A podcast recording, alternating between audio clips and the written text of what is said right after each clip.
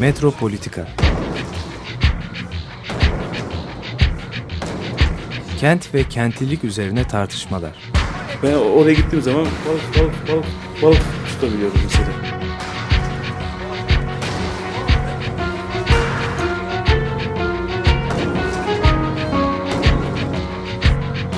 Hazırlayan ve sunanlar Aysim Türkmen ve Korhan Gümüş. Takusu yok ya. kolay kolay boşaltamadı. Yani elektrikçiler terk etmedi Perşembe Pazarı merkezini.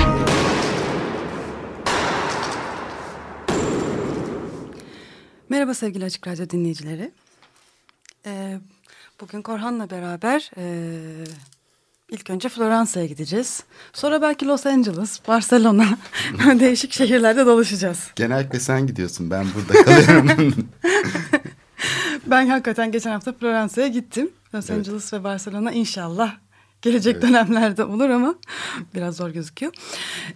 Ee, daha önceki hani programlarda da bahsetmiştik. Bir e, Inura diye e, şehir aktivistleri ve araştırmacıların oluşturduğu bir network var ve e, bu Inura e, çeşitli şehirlerde toplanıp o şehirler üzerine işte e, e, çalışmalar yapıyor, görüşler bildiriyor ve ortak bir e, yıllardan beri yürüttüğü bir çalışma var. Bu çalışmanın özel bir e, workshop'ı, e, atölyesi e, vardı Floransa'da. O yüzden e, Floransa'ya e, gittik. E, bu atölye çalışmasından da, bu kitap çalışmasından da bahsedeceğim ama ilk başta hani bu e, atölye çalışmasını nerede yaptık? Biraz e, oradan bahsetmek istiyorum. Çünkü hakikaten e, özel bir yerdi. E, Floransa'ya e, dinleyicilerimiz e, gitmişlerdir ya da bayağı çok şey duymuşlardır. Dünyanın en büyük turistik şehirlerinden, dünyanın en büyük e, tarihi şehirlerinden bir tanesi, en önemli. Büyük demeyelim de en önemli, en önde gelen şehirlerinden bir tanesi Venedik gibi. E, özellikle e, şehir merkezi tamamen e, hem e, tarihi binalar ve e, Rönesans e, yapıtlarının e, sergilendiği müzelerle dolu bir alan. Ee, yani her taraf turist kaynıyor. Ve hani şimdi yavaş yavaş hani siz de hissediyorsunuzdur Venedik gibi e, dedim diyeceğim. E, bu anlamda hani Venedik'le ilgili ne konuştuysak Floransa için de geçerli. Yani turistten e, normal yaşama e, artık e, alan kalmıyor, e, hava kalmıyor, nefes kalmıyor. Yani sanırım İtalyan çok az gördük. evet mesela kiliseye gitmek isteyen Floransalılar kapıda kuyruk olunca ne yapıyorlar? Yani bir dolu turist gezmek istiyor kiliseyi. Venedik'te de gördüm ben bunu.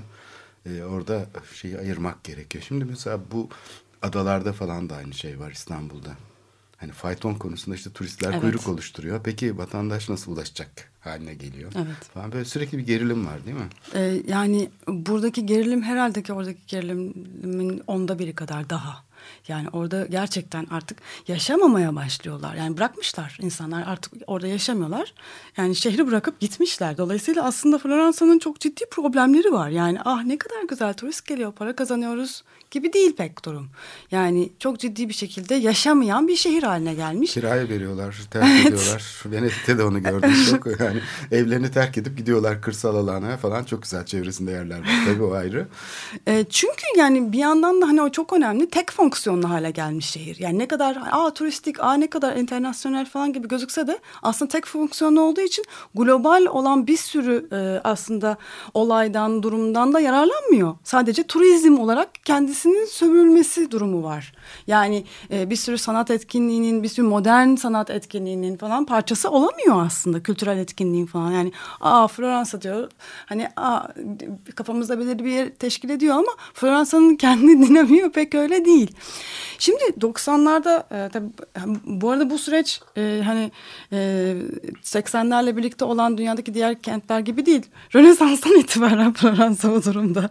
Hani böyle yüzlerce yıldır bu durumda. Tabii 80'lerle birlikte daha da korkunç hale gelmiş. Hani Rönesans hep bir turistik şehir. Ama e, 90'larda hani bu e, durumu gören e, aklı başında bir belediye başkanı e, ya bir alternatif e, senaryolarda düşünelim e, demeye başlamış. Ve e, şehrin e, bayağı e, tarihi merkezine yakın bir alanda bir hapishane kompleksi var. Yani bayağı geniş bir kompleks var. Ve biz bu so- e, hapishane kompleksini neden e, sosyal konut projesine çevirmiyoruz? E, diye düşünmüş. Çünkü hakikaten nüfus kaybediyor. Yani, alternatif nüfusların da yaşayabilmesi için böyle bir imkan sağlayalım. E, hem de e, aynı zamanda bu alanı sosyal konutla birlikte başka fonksiyonlarla da bezleyelim. Halka açık kamusal bir sürü alanı da içine entegre edelim e, diye böyle çok entegre planlamanın e, güzel bir örneği sayılabilecek bir şekilde bir düzenleme yapmışlar. Burada acaba şöyle bir stratejim var. Şimdi turistler geliyor, tüketiyor, hızlı bir şekilde gidiyorlar ve sadece şehri bir tüketim alanı olarak görüyorlar. Aslında şimdiki şehirlerin stratejisi biliyorsun e, uzun vadeli kalacak insanlar. Yani dünya e, şeylerinden şehirli çekmek. Kendisine yeni şehirliler elde etmek. Ben bunu gözlemliyorum ben birçok şehirde. Böyle ayakta kalmaya çalışıyorlar. E, cazip hale getirerek falan e, değil mi bir şeyle. Yani bu bir politika tabii. Kültür ve sanat alanındaki insanları oraya çekmek. işte ona göre e, iş alanları yaratmak falan. Bu da bir bu, bu da aslında hani strateji. hani bu bahsettiğin bu cazibe yaratmak ve insanları çekmek politikası da aslında bu, bu projenin de çok da dışında değil. Yani bu proje de onun parçası. Bu arada bu Santa Croce yani Fransa'ya gidenler Bence mutlaka gezsinler, gitsinler, zaman geçirsinler. Santa Croce mahallesinde, Floransa'da Le Murate diye bir kompleks. Ve e, bu entegre dediğim yani fonksiyonlar e, o anlamda çok ilginç. Yani çocuklarınızı alıp orada e, saatlerce geç, zaman geçirebiliyorsunuz. Yaşlılar oraya geliyor. E, aynı zamanda girişimci e, girişimcilik e, kurslarının verildiği böyle hani bir e, alan var e, hakikaten çok çok ucuza orada oturan e, belki yüz tane falan aile var. E, değişik e, durumlardan dolayı işte özürlü olanlar var. E, tek çocukla e, çok fazla kazanamayan anneler orada yaşayabiliyor. Yaşlılar orada yaşayabiliyor. Genç çiftler var e, göçmenler var. Böyle bir alan var. E, ofis alanı açmışlar. Bunları ihaleyle veriyorlar ve orada bir sürü mesela bizim arkadaşımız mimar orada ofisi olduğu için biz oradaydık. Hı, Makul fiyata o ofisler Hı. var aynı yerde. Çok güzel bir restoran var. Bütün zamanımızı orada geçirdik neredeyse. Ve o restoranın içinde aynı zamanda böyle bir sahne var. Ve o sahnede sürekli işte şiir okumaları, tiyatro gösterileri, televizyon, futbol maçı da gösteriliyor ama aynı yerde. Yani bir sürü işte aynı anda oluyor. Bir sürü değişik faaliyet aynı anda oluyor. Yani e, bir parkı da içine almış. Yani e, o e, hapishanenin ortası park gibi kullanılıyor ve e, hani arada böyle çok hoş e, yürüyüş alanları var. Gerçekten hani harika bir düzenleme yapılmış. E, zaten e, örnek de gösterilen bir yer yani örnek bir Renzo Piano'nun Renzo Piano'nun Renzo Piano'nun yaptığı hmm. örnek e, bir çalışma zaten. Valla o yüzden hani hiç çıkmak istemedik, hiç e, oradan ayrılmak istemedik. Çünkü şehir ilk başta büyüleniyorsunuz. Ben ilk defa Fransa'ya gittim. Hani çok çekici, çok güzel ama bir yer yani ikinci günde aslında boğulmaya başlıyor insan ama burada nefes aldık. E, dolayısıyla hani böyle alanların e, şehirde olması ve bu şekilde insanları çekmesi, bu şekilde Orada biz e, hani günlerimizi, aylarımızı geçirebilirdik, çalışmalarımızı yapabilirdik. Yani o, böylelikle hani uluslararası hani bambaşka yerlerden gelen insanlar aslında orada barınmaya başlıyor mesela. Bu, bu arada hani değişik sınıflardan insanlar da orada zaten var ve değişik iş, işlevleri e, yerine getiriyorlar. Şimdi biz e, burada ne yapıyoruz? E, hani e, birkaç senedir süren bir e, işte e, New Metropolitan Mainstream ıı, diye bir çalışma yapıyoruz. Yeni e, metropolitan akımlar e, diye bir çalışma. E, burada e, katılımcılar yani e, Avrupa'nın çeşitli ülkelerinden, işte Türkiye'den, Kahire'den, Hindistan'dan, e, Mumbai'den e, hatta Hong Kong'dan e, değiş yani yoğunlukla Avrupalı ama dünyanın çeşitli şehirlerinden Toronto'dan e, katılımcılar kendi şehirlerini haritalı haritaladılar 2010 için. Şimdi tekrardan bir haritalama yapıyorlar ve bu 2010'la bu yeni yapılan haritalar karşılaştırmalı olarak incelenerek neler oldu bu e, devrede şehirlere. Çünkü e, Avrupa'da bir sürü şehir krize girdi. Bu krizlerin etkileri neler oldu? Bazı şehirler yerinde saydılar. Bazı şehirlerde İstanbul gibi farklı bir noktaya geldiler. Zürih, İstanbul'da mesela hani bu şehirlerin gerçekten kendilerini çok geliştirdikleri dönemlerden geçtiler. Yani ekonomik olarak ve hani dünyada adlarının duyulması açısından. Şimdi e, bu çalışmada e, or, 30 tane şehrin ortak neleri var? E, yani ortaklıkları neler? Bunların üzerine çeşitli e, karşılaştırmalı e, makaleler yazılacak. E, işte e, bizim e, benim çalıştığım e, grupta e, şehirlerin görkemi spectacle of NMM üzerine çalışıyor. Yani e, şehirlerin gör, görkemi değişik şehirlerde fantazma goriler, işte e, cazibeler, e, şehri ilginç senin demin anlattığın tarzda cazip kılacak ögeler neler? Bunlar değişik şekiller, değişik şehirlerde hangi politikalarla üretiliyor? E, bu e, hangi aktörler bu politikaları üretirken aktif rol oynuyor? Bu politikalar e, nasıl e, bazı yerlerde geliştirilip diğer yerler tarafından model olarak alınıyor? Ve biraz biz bunlara e, bakacağız. Böyle bu şekilde 30 şehri belki hani e, aramızda olmayan bazı şehirleri de işin içine katarak çünkü gerekli olan mesela Çin çok önemli şu anda bu, bu cazibe yaratma merkezi olarak çok önemli e, şeyler yapıyor. Hani bu Çin şehirlerini de içimize katarak böyle bir hani e, spectacle fantazmagori, cazibe, görkem nasıl, ihtişam nasıl inşa ediliyor şehirlerde? Bunların yolları ne? Bunlara bakacağız. Şimdi bizim e, belirlediğimiz e, dört e, ana e, başlık var. E, bunlardan bir tanesi de aslında bugün e, radyoda beraber yapacağımız konuyla e, çok ilgili. E, bunlardan bir tanesi mega events yani büyük e, organizasyonlar. Yani e, bugün konuşacağımız konuda olimpiyatlar. E, en önemlisi olimpiyatlar festivaller, biyenaller, e, kültürel e, başkent organizasyonu. E, bir diğer e, fantazmagori yaratan unsur e, kapalı siteler. Yani dünyanın bir sürü mesela Toronto'da da çok ciddi bir şekilde bu kapalı site oluşumu var. Çok ciddi bir şekilde şehirleri e, gayrimenkul sektörü üzerinden pazarlamak için e, böyle bir e, abartılı kampanyalar var. Dünyaya da bu şekilde yansıyor. Bu, bunlara e, bir şekilde bakacağız. E, bir diğer e, saniye. Bir diğer alan ise e, bu soylulaştırılan, soylulaşan mahalleler. Ee, bizim Türkiye'de de örneğini gördüğümüz Galata gibi şehrin bazı e, belirli bölgelerinin e, çeşitli politikalarla e, mesela işte Galata örneğinde işte orada Galata Port yapılacak denmesiyle bir anda yatırımcıların akın ettiği alan haline çevirmek ve orada var olan nüfusun artık yaşayamayacağı bir noktaya getirmek o mahalleyi.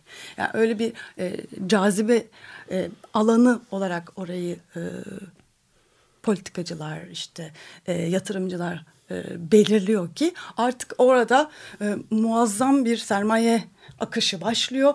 Orada e, kiralar yükseliyor. İşte oradaki e, hal, tavır, yaşam tarzı değişiyor. Oraya e, butik oteller geliyor. Oraya butik işte e, dükkanlar geliyor ve orada bambaşka bir e, mahallenin dokusunun bir anda kaldıramayacağı e, düzeyde bir e, atraksiyon e, başlıyor. Bir diğer e, enteresan noktada e, yıldız mimarların e, yükselişi. E, İstanbul tabii bunların gene önemlilerinden bir tanesi. Yani Kartal e, Master projesini yapan Zaha Hadid mesela. Yani bu e, yani şehirleri e, yıldız mimarlar e, bir anda e, dünya çapında konuşulur hale getiriyorlar. Yani Zahadet mesela İstanbul'da böyle bir proje yaptı diye konuşulmaya başlayınca dünyada da aa bir dakika bu proje ne İstanbul ha Kartal nerede ne yapılıyor diye yani ilgi duyulmaya başlıyor. Bunun tabii ilk örneği Bilbao örneği. Evet Frank Gehry'nin yapmış olduğu Guggenheim Müzesi hep bir Bilbao efekti diye anlatılır. Ama tabii tekrarlanınca bu artık ondan sonra bir yenilik kalmıyor. Yani herkes aynı şeyi yapıyor çünkü. Ama zaten işte bu e, şey e, bu e, bu bahsettiğim bu ihtişam yaratma politikaları bu, o anlamda çok e, kontradiktory, çok kendi içinde çelişkili. Yani her şehir aa yeni bir şey yapıyoruz, aa yeni bir ihtişam yaratıyoruz diyor ama aslında birbirlerini tamamen Taklit ediyorlar. taklit ediyorlar. Evet. Bu Benjamin'in dediği şey bu zaten. Yani bu ilerleme fantazmagorisi denilen şey yeninin tekrar tekrar tekrar üretildiği bir şey yani. Hani o kadar o anlamda ironik bir durum ki bu. Çok e, hani modern denilen o, o e, düzenin, modern denilen hissin, o yeniyle olan ilişkisi zaten e, böyle bir durum. Ve e, işte mimari de aynı şekilde yani Frank Gehry olsun, Zaha Hadid olsun e, dünyada çeşitli şehirlerde bu e, yeni görkemi e, inşa etmek için projeler e, yapıyorlar.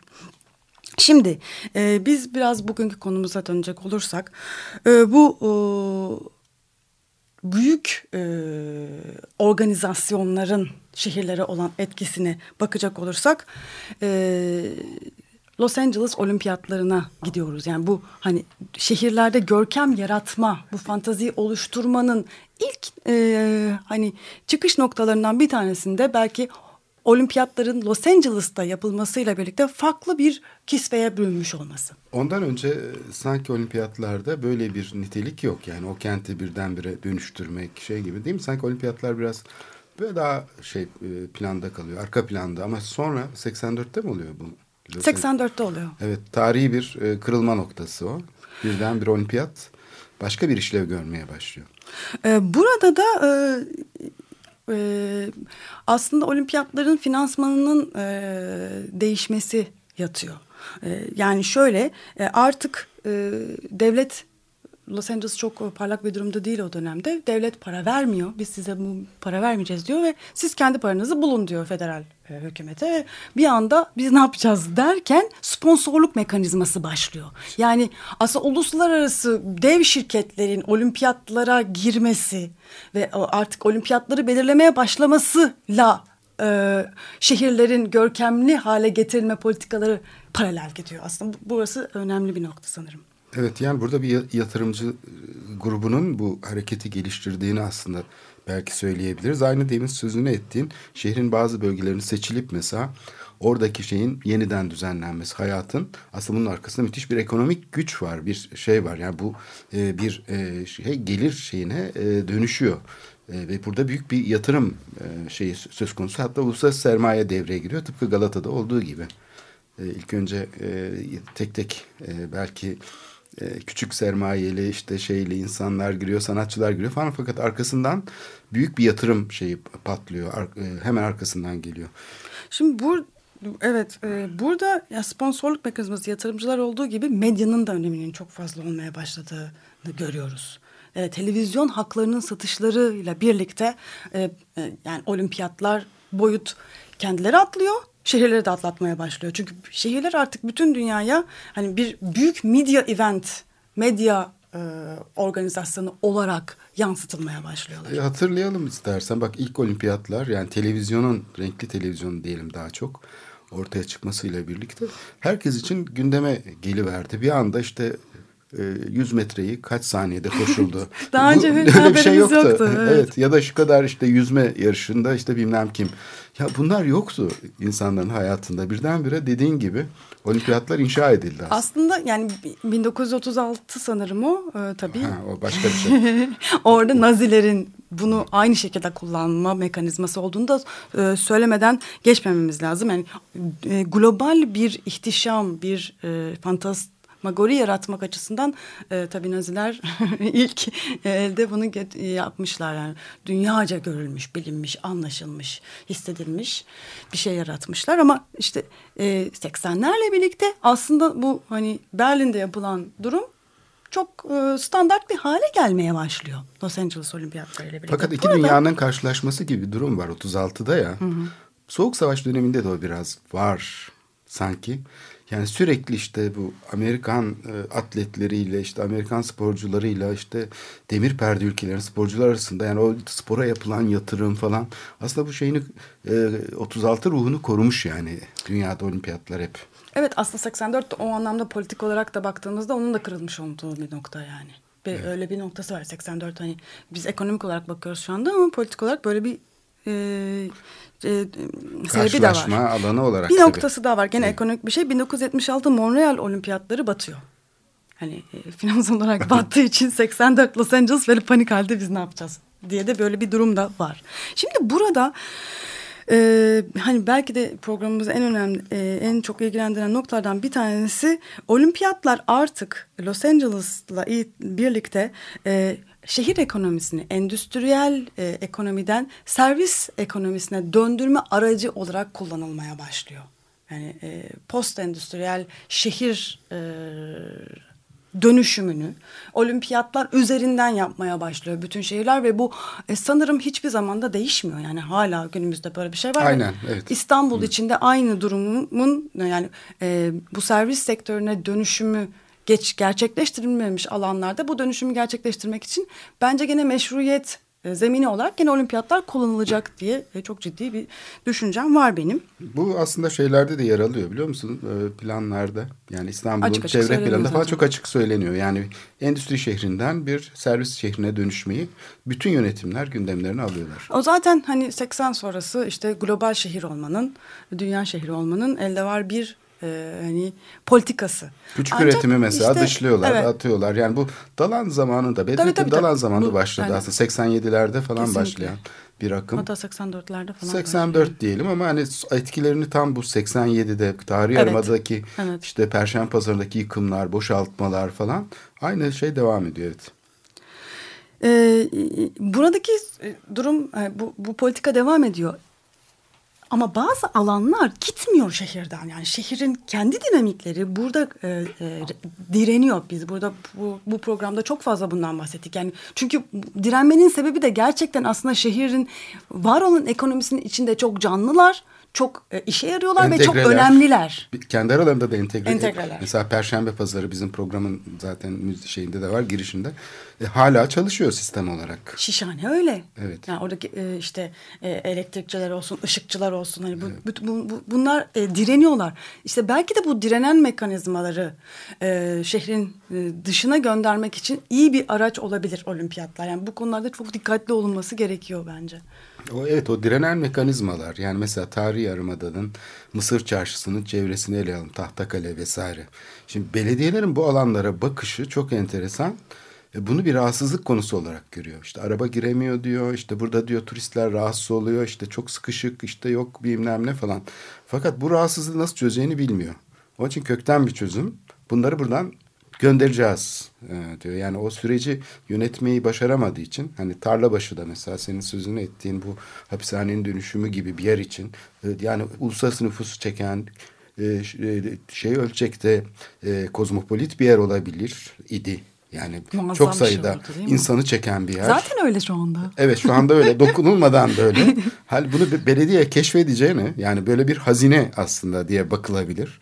Böyle bir yapı stoğunun e, özellikle küçük yapılardan orta sınıf e, e şeyin sınıfın üretmiş olduğu bir kent dokusunun yeniden işlevlendirilmesinde kendiliğinden gerçekleşmiş bir durum varken kent yönetim bunu keşfetmek yerine bunu bir sorun olarak görüyor. Tahtakale'yi keşfetmek yerine bir sorun olarak görüp kazımaya çalışıyor. Perşembe pazarındaki o muazzam yıkıma rağmen hala hayat belirtileri orada duruyor.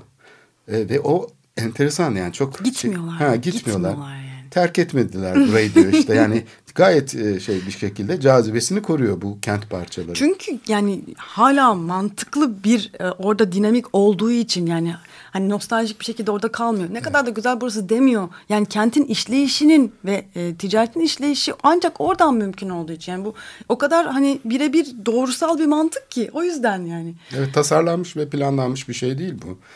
Ama kendi dinamikleriyle ve, ayakta duruyor. Ve büyük ekonomilerinde yani, yani büyük şirketlerinde buna ihtiyacı olduğu için orada duruyor. Saskia Sasan bunu çok ciddi bir şekilde e, belirtiyor. Yani yeni şehir ekonomileri bu tarz alternatif ekonomileri çok ciddi ihtiyaç duyuyor. Çünkü kendi bürokratik yapıların içinde e, esnekliğe izin veremeyecekleri için bu yan e, sektörlerin esnek olması onlar için çok önemli ve onlara yakın olması da çok önemli. Yani şehir dışına itemeyiz. Müthiş bir stratejik şey var burada aynı zamanda e, mesele var.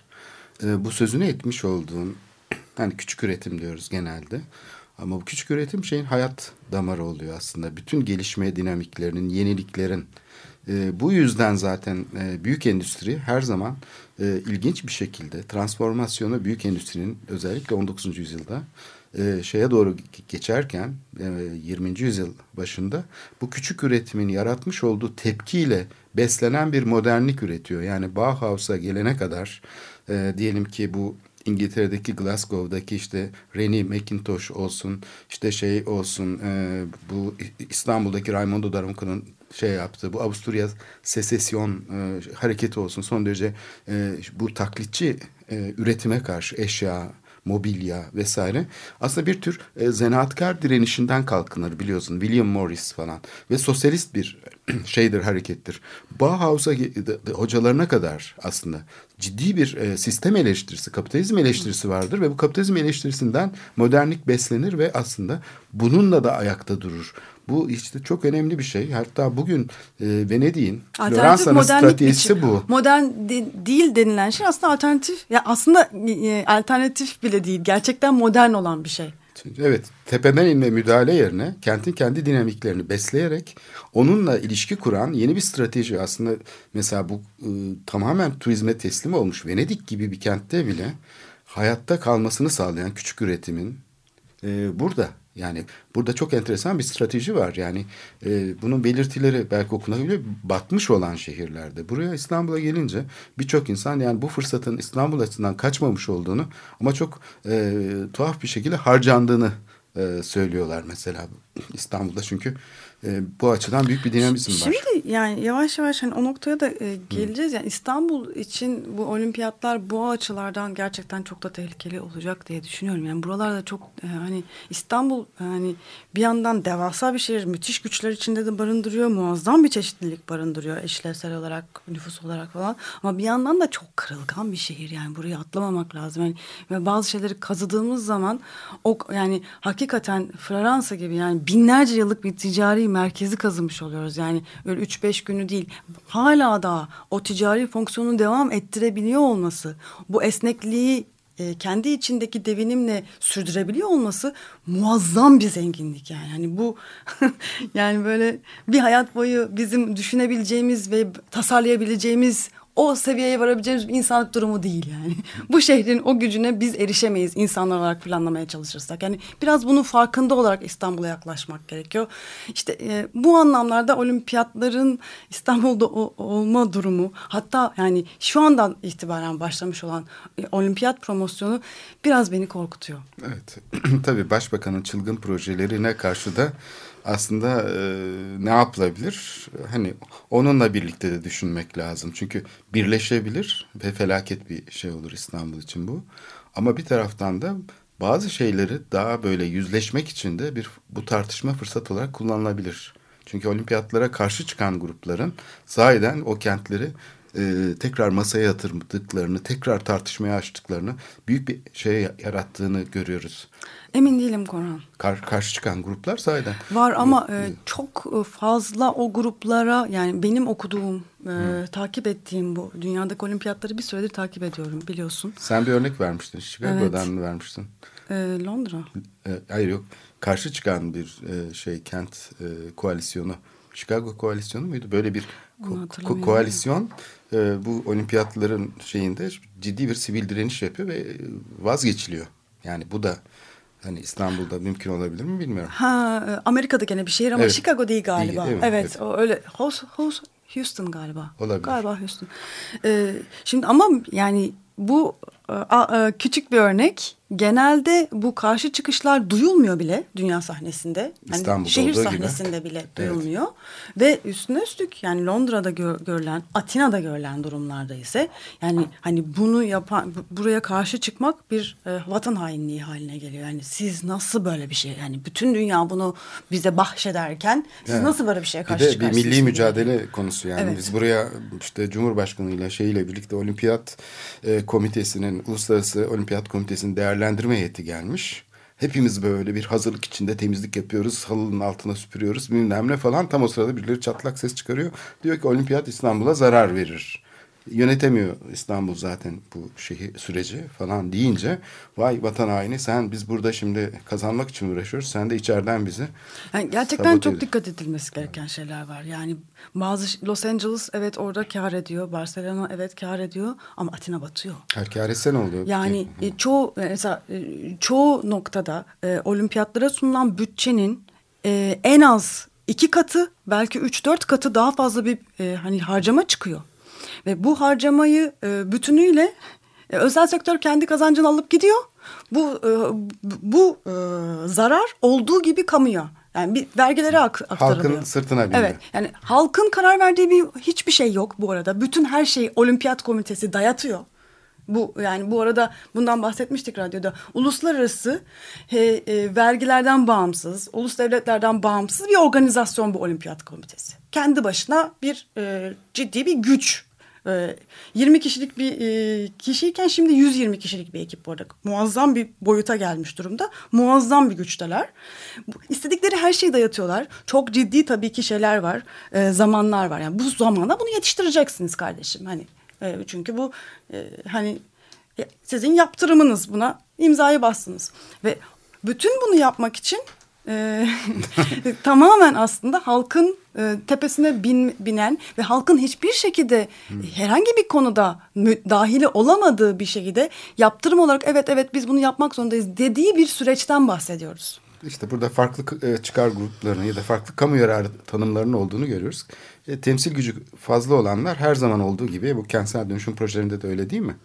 Yani tarla başında, evet, sulu kulede. Burada biraz daha güçlü. Burada yani çok o yüzden güçlü tabii. yani o yüzden evet. hani olimpiyat deyince böyle hani kentsel dönüşümü de dayatacak. Her şeyi dayatabilecek güçte muazzam bir, hani bağımsız görünmeyen bir güç var orada. Herkesin Tanrı boyun gibi. eğmek zorunda kaldı. Evet, olimpiyat Böyle enteresan tanrısı. bir olimpiyat tanrısı var başımızda. Yani evet. bunu da çok iyi yani e, gerçekten belki hani yöneticiler de ilk başta hani gerçekten hoşlarına gidiyor ama bence bunun altında da e, yöneticiler de çok zorlanıyor yani. Çünkü evet. bir yandan onlar ne olursa olsun e, halkla iç içe var ilişki olup kurmak zorundalar. Ilişki kurup, ee, seçilerek oraya gelen insanlar evet. ama öteki tarafta ne seçilme durumu var ne vergi verme durumu olmayan insanların dayattığı ve uluslararası muazzam gücü olan bir şey var. Yani bu da çok enteresan.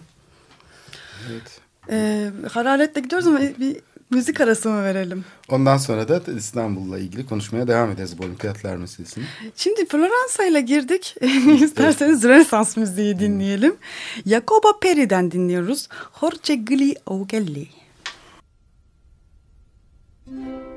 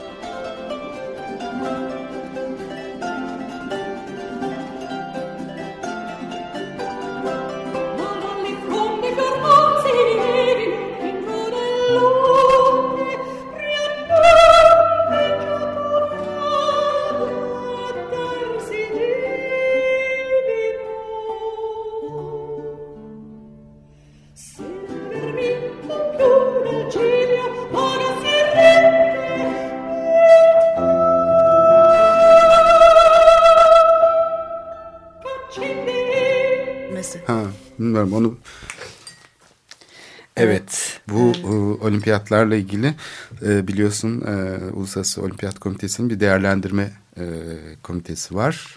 İstanbul'da e, bulunuyordu. E, basına da yansıdı. Cumhurbaşkanı da katıldı sunuma. E, Spor ve Gençlik Bakanı Suat Kılıç'ın bir takım açıklamaları oldu projeyle ilgili. Şimdi üç tane şehir e, var aday olarak. Madrid. Madrid, Tokyo. İstanbul, Tokyo. Bunların içinde Tokyo'nun en güçlü aday olduğu söyleniyor. Madrid çünkü batıyor. Evet Madrid ekonomik anlamda e, sorunlar olduğunu ve bunu kaldıramayacağını e, söyleyenler var. Özellikle de işte bir, bir takım ulus, uluslararası uzmanlar var böyle kamuoyu oluşturan bu konuda. Stefan Sizimanski diye işte bir e, şey var spor yönetimi profesörü var Michigan Üniversitesi'nden. O demiş ki İstanbul aslında ikinci e, sırada Tokyo daha güçlü bir aday. Fakat hiç belli olmaz İstanbul'un bu cazibesiyle e, seçilme ihtimali de olabilir. Onun için şimdi hükümet çok ciddiye aldı bu işi. Yani e, böyle bir durum şimdiye kadar ilk defa oluyor. Tabii bir takım aleyhte olan şeyler de var. E, işte sporla ilgili başka bir etkinliğin de aynı tarihe konmuş olması gibi. Fakat bir anket yapılmış. Halkın büyük bir çoğunluğu olimpiyatların İstanbul'da olmasını istiyormuş. Bu anket nerede yapılmış, nasıl yapılmış bilmiyorum. Fakat açıklanan adaylık dosyasında tabii bir takım unsurlar var. Aslında fena da hazırlanmış bir web sitesi değil. Web sitesi gayet güzel hazırlanmış. Hani belediyeninkinden falan daha iyi bir site. Fakat e, içi biraz boş. Mesela kültürel miras boyutu var, rekreasyon boyutları var falan bu işin. Onlar biraz böyle e, şey geçilmiş. Yani hızlı geçilmiş olduğu belli oluyor. Projelerin niteliğinden de bir parça anlaşılıyor. İşte dört gruba ayırmışlar İstanbul'un kentsel mekanını ve bunların içinde bir takım mevcut spor tesislerini yeniden işlevlendirirken, kullanırken olimpiyatlar sırasında bir de Boğaziçi Stadı diye mesela bir şey çıktı. Bu da bugünkü gazetelerde var. İşte 70 bin kişilik bir stadyum aynı Dolmabahçe'deki gibi e, şeye Haydarpaşa'nın denizin üstüne yapılıyor. Yani deniz doldurularak ya da denize böyle tam yapışık. Oturunca da koltuklara hem spor seyredebiliyorsun hem de İstanbul'un o muhteşem manzarası var ya. İşte İstanbul silüeti denen karşıdan gözüken o işte gözükecekmiş. O da yani böyle bir pazarlama e, numarası olarak herhalde son anda keşfedildi. Çünkü proje çok çok ilkel. Yani çizimlere bakınca mimari çizimler e, bu demonte edilebilir, sökülebilir stadyumun 20 bin kişilik kısmında kalacakmış daha sonra. Çünkü altında bayağı bir altyapı oluşuyor. E, yani bir kent gösteri alanı olarak devam edecekmiş hayatına. Onu da bakan açıkladı. Fakat e, o nasıl sökülecek, geri kalan ne olacak onu tabii kimse bilmiyor.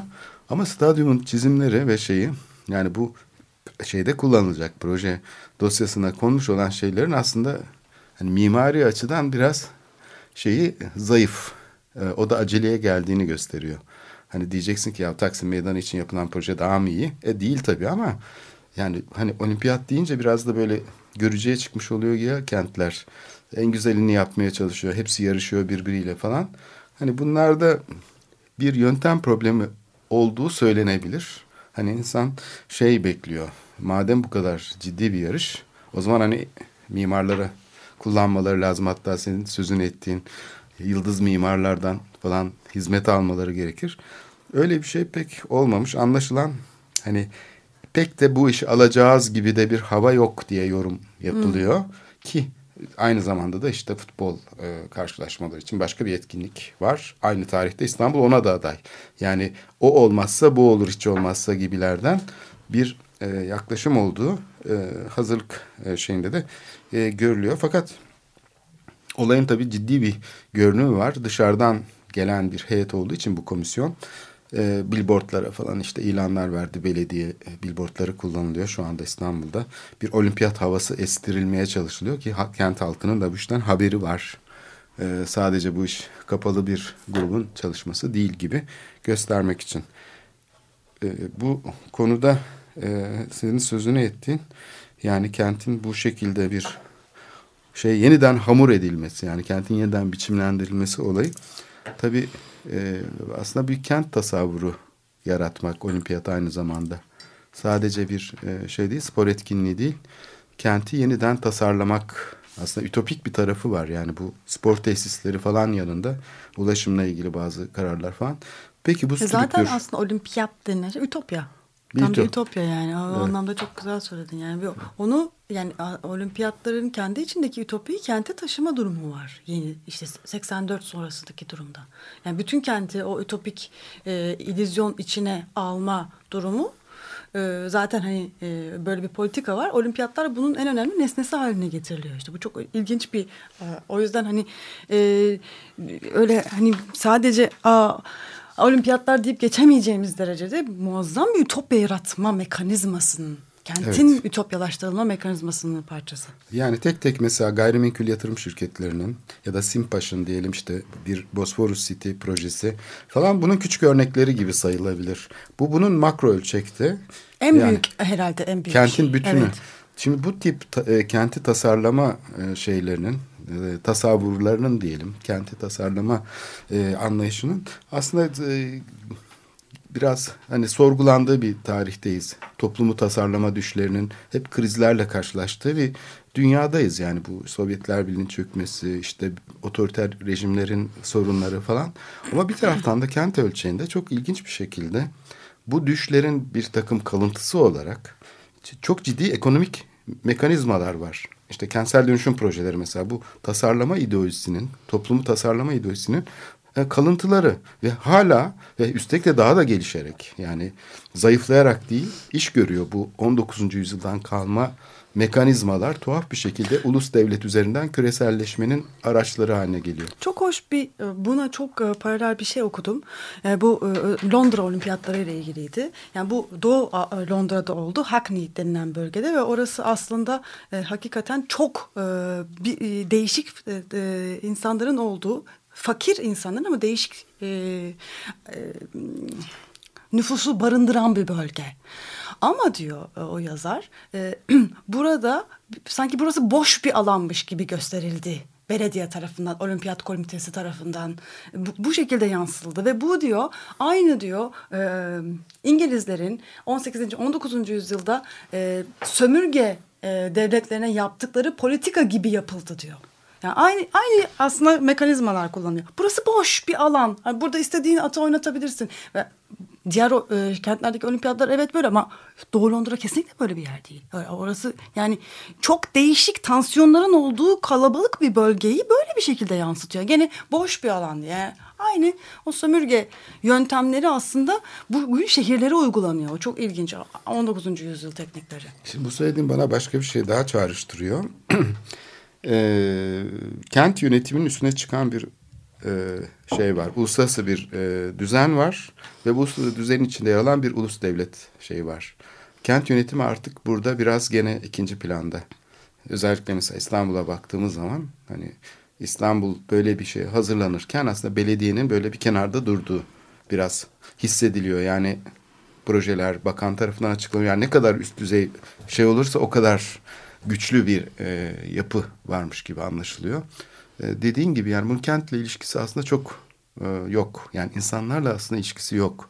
Hep o şeyi dönüştürücü gücünü de bu mesafeden şöyle alıyor. var. Ha, E, bütün yükünü o insanlar çekiyor aslında. sonunda. Yani hem e, düzenlemeler e, süresince hakikaten e, şehirdeki trafik alt üst oluyor, bir sürü hayatımız zorlaşıyor. Hem de parasal yükünü de insanlar çekiyor. Evet işte aklıma gelmişken bunu hep e, söylemek istediğim bir şey şimdi sen söyledin. Şimdi yapılan İstanbul'da yapılan bütün bu yeni şehirler, bütün bu yerleşmeler aslında mevcut e, İstanbul'daki insanların cebinden çıkan paralarla yapılıyor bir bakıma. Çünkü onların emlak e, için ödemiş oldukları paralar aslında bir anda zayıflıyor, değerini kaybediyor ve o- onların gene katlanmak zorunda kaldıkları altyapı masraflarıyla mesela birdenbire bir, bir bölgede muazzam bir yerleşim yapılıyor. Aslında burada demokratik sistem çalışsa bu e, sistemin aslında eşitlikçi olmadığı çok rahatlıkla görülür. Ya bir de mesela hani e, bu yatırım niye bu yatırım yap? Niye spor faaliyetlerine ve hani ya iki ay kullanılacak bir spor faaliyetine en fazla iki ay kullanacak bir spor faaliyetine bu yatırım yapılıyor. Bu yatırımı yani tamam belki vergimizi daha fazla verelim ama bir sürü fa- fazla e, bir sürü farklı politikaya uygulanabilir. Bambaşka projeler uygulanabilir. Onların yerine bu yapılmak zorunda. Yani böyle bir hani e, zorunda kalmak durumu var. Çok hızlı yapmak durumu var. E, o yüzden de biz yani kalıcı bir şey yap yapma e, hani politikası zayıf. Yani Evet, sonra zaten bu tesislerin kullanılmadığından örnekler veriliyor hep. İstanbul zaten enkazlarla dolu. İşte Sütlüce örneğini verdik. Sütlüce'deki kongre merkezi şu anda bir enkaz olarak orada duruyor. Fesane karşısında bir enkaz olarak Ya, duruyor. olimpiyat Kongre enkazımız da var. Evet. Atatürk Olimpiyat Stadı Kullanılamayan yani bir stadı. Hakikaten oraya gittiğiniz zaman ağlamak istiyorsunuz. Yani bir konsere ya da yani aktiviteye değil boşken bir oraya gidin gündüz gözüyle görün. Ya bir kulübe var orada iki tane adam duruyor. Ne yaptıklarından hiçbir haberleri yok. Yani hakikaten orası hani ilginç bir film çevrilecek bir yok yer yani. Evet çok enteresan. Uzaydan düşmüş gibi orada duruyor. Yani hiç böyle bir şey e, yok kentle bir ilişkisi. E, o Kiminle ne ilişkisi var kendi de bilmiyor. Evet. evet. Dolayısıyla hani çok hakikaten bu yatırımların ne olacağı, yani bu kı- kısa vadede böyle bir yatırıma girmenin sonrası ne, ne olacağı düşünülmesi lazım. Bu yani bunun hani hmm, cost accounting şimdi Türkçesini düşünemedim ama Maliyet ve şey mi? maliyet Kar. hesabının çok iyi yapılması Fizibilitesinin lazım. Yapın. Yani çünkü bu- hani bu- buraya yatırım yapmak yerine başka neler yapılabilirdi de onlar yapılmıyor da bu yapılıyor. Hani Evet. bizim vergilerimizle. Evet kentin aslında e, gündemine böyle paldır küldür gelmesi bile buradaki katılım eksikliğini gösteriyor. Çünkü gerçekten hani halkın da desteklediği bir şeyse bu öyle olduğu iddia ediliyor. O zaman herhalde e, ciddi bir şekilde bu konunun tartışılmış olması gerekir. Yani böyle bir adaylık e, süreci yaşanmadan önce e, nasıl İstanbul'un planlama kararları veriliyorsa bunun da onun içinde konuşulmuş olması gerekir. Bu konuda hiçbir şey yok. Halkın rızasını almak ya da işte bilgi vermek falan yok. İyi bir şey olduğu kesin. Hani bu ilacı içeceksin gibi doktorun zorla verdiği bir şey. Gitgide bu hani burada demokrasi yok. Gerçekten dediğin gibi böyle bir demokratik bir katılım yok. Ve eğer mesela alırsak e, medyatik yani medyada konuşmalarımız falan da eminim sansürlenecek. Yani bu BBC tarafından yapılmış. Yani tabii gitgide hani alternatifini söylemek e, ya başka bir şey düşünebilir miyiz demek bile mümkün olmayacak hale de gelecek Karşı yani. çıkanların büyük bir kısmı ötekileştirilecektir. Yani bu işte çünkü çıkarı olan çok geniş bir kesim var. Medya gücü vesairesiyle muazzam bir konsensüs üstüne kurulmuş bir iş. Bunun içinde ufacık bir e, şey tabii ki böyle bir tepki e, konusu haline alıyor. Ve yani halkınmış gibi gösterilen ama aslında elit bir proje olduğunu biraz düş görmek gerekiyor. Yani bu hani halka rağmen yapılıyor neredeyse ama halk bunu çok benimsiyor. Sanki o iki ay boyunca bütün çocuklar e, hayatları boyunca spor yapmaya özenecekmiş gibi düşünülüyor. Hani bütün böyle bir propaganda var ama hani bu propaganda bambaşka şekilde işleyebilir hakikaten. Kalıcı, çocukların spor yapmasına elverişli alanları yaratabilecek şekillerde düzenlenebilir. Yani tamamen karşı çıkmaktan bahsetmiyorum ben. Ama biraz hani bu konuda çok e, net adımlar görmek lazım. Evet, olimpiyatlar İstanbul'un gündemine birkaç kere geldiğine göre bundan sonra da daha gelecek demektir. Kabul edilse de edilmese de. Onun için biz de bu programlarda galiba bu konuyu işlemeye devam etmek zorunda kalacağımızı tahmin ediyorum. Ee, şimdi bir konu daha var. Ee, hani bu e, yatırım konusunu konuştuk. Bir de güvenlik konusu var e, Korhan. Bu olimpiyatlarla ilgili her bütün yazarların uyardığı. Orayı da belki anlatmak lazım. Yani e, hakikaten at- Londra zaten dünyanın en fazla güvenlik kamerası olan şehriydi ama mesela Doğu Londra öyle değil. Doğu Londra'yı hani bu olimpiyatlarla soylulaştırırken e, oraya aynı zamanda da çok fazla güvenlik kam- kamerası sokulmuş. Ve e, yeni bu soylulaşan mahallelere gelen e, yeni e, Londralılar da e, daha da fazla güvenlik kamerası istemişler, talep etmişler. Tabii, yani git, Be- gitgide- Beyoğlu'nda da öyle oldu. Evet yani o- Sponsorlar hatta, Olimpiyatlar bunun da meşru zeminini hazırlıyor. Yani bu işte Londra'da böyle Atina'da öyle. E, Atina'da e, hani her tarafa kamera yerleştirilmiş ve olimpiyat bittikten sonra da bu kameralar kaldırılmıyor.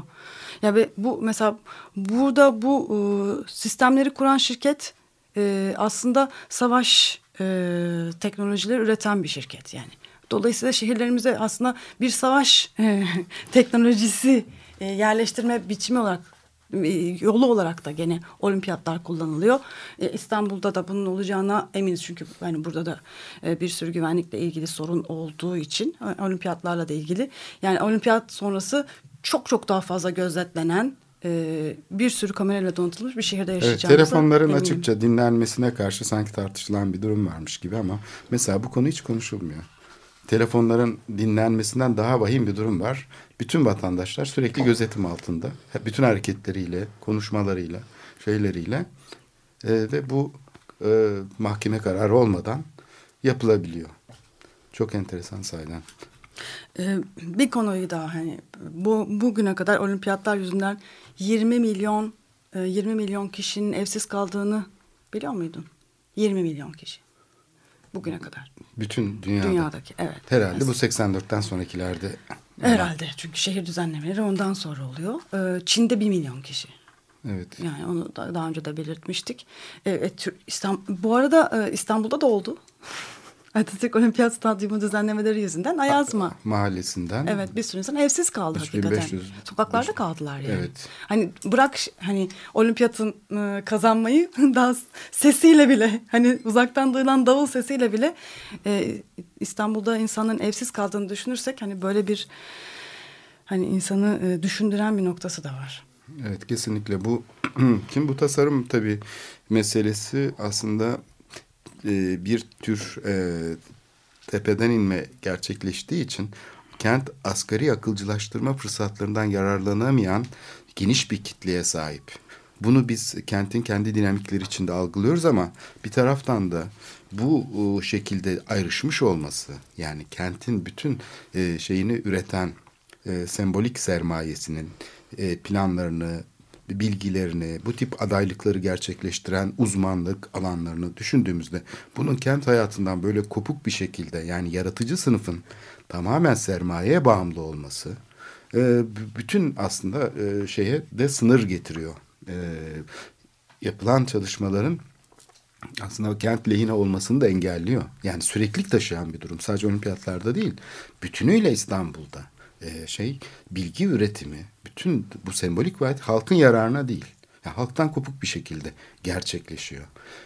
Bu son e, İstanbul Bienali, ile ilgili e, bir şey vardı geçtiğimiz hafta kamuya hitap etmek diye. Burada e, yapılacak olan bir toplantı vardı. Cuma günü 22 Mart Cuma e, akşamı başlıyordu. 13. İstanbul Bienali'nin kamuya hitap etmek başlıklı bir etkinliği.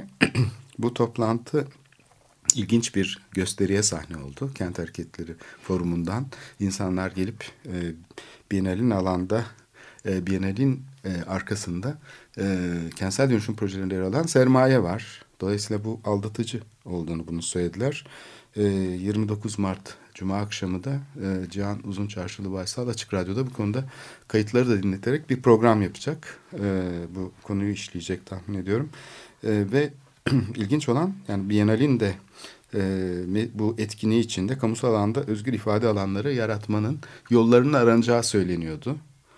E, fakat hani bir taraftan da bu özgürlük ne kadar e, çok ilginç bir şeydi bu. E, yani bu tam da e, protestocuların söyledikleri şeylerin cümlelerin neredeyse aynısı konferansın metninde de yer alıyordu ve konuşmacıların metninde de sermayenin yönlendirdiği bir ortamda düşünce özgürlüklerinde sınırının olduğundan söz ediliyordu.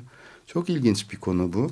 Bunu da işleyelim istersen. Çünkü yani tam da olimpiyatlarla ilgili konuştuğumuz Aynen, konuyu aynı konu. aslında Bienal içinde tabii ki. geçerli. Bienal'de e, tabii ki böyle bir ilginç bir burkulma var. Yani hem bir taraftan sermaye özgürlükleri destekliyor gibi gözüküyor. Kent yönetimi çünkü tamamen ideolojik bir patronaj altına almış durumda halkı temsil iddiasıyla. Fakat bu ayrışmanın e, yarattığı sonuçlar nasıl e, birbirine şey yapıyor, tetikleyebiliyor, neler yapılabilir? Aslında konuşmacıların çoğu ertesi gün tabii küçük bir toplantıyla İKSV'nin salonunda 23'ünde devam etti bu yapılamayan toplantı. Orada söz aldılar. Hem Bienal'in kür küratörü Fulya Erdemci söz aldı hem Can e, Baysal da e, bir cevap verdi.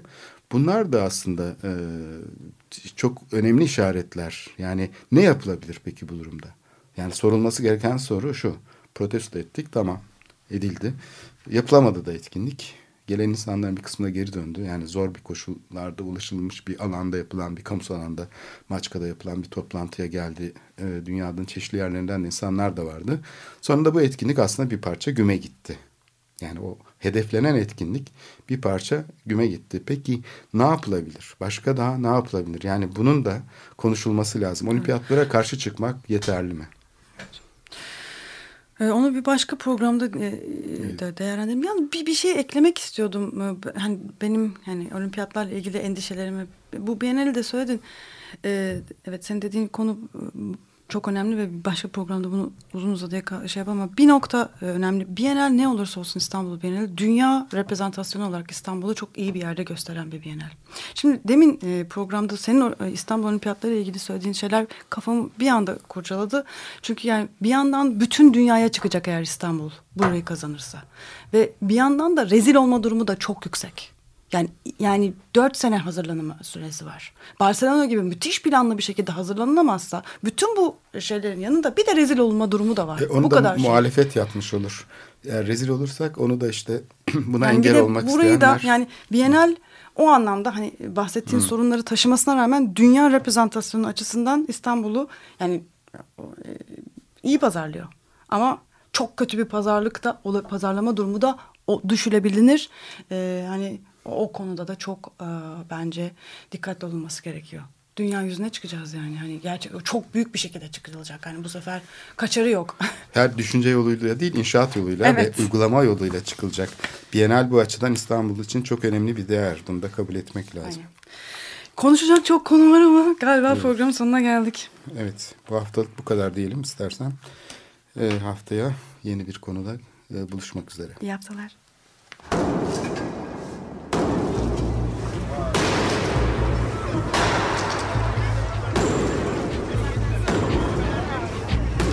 Metropolitika Kent ve kentlilik üzerine tartışmalar. Ben oraya gittiğim zaman balık balık balık balık tutabiliyorum mesela.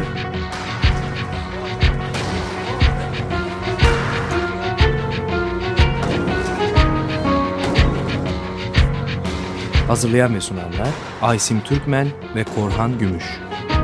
Takusuyor yani. Kolay kolay boşaltamadı. Yani elektrikçiler terk etmedi Perşembe Pazarı merkezini.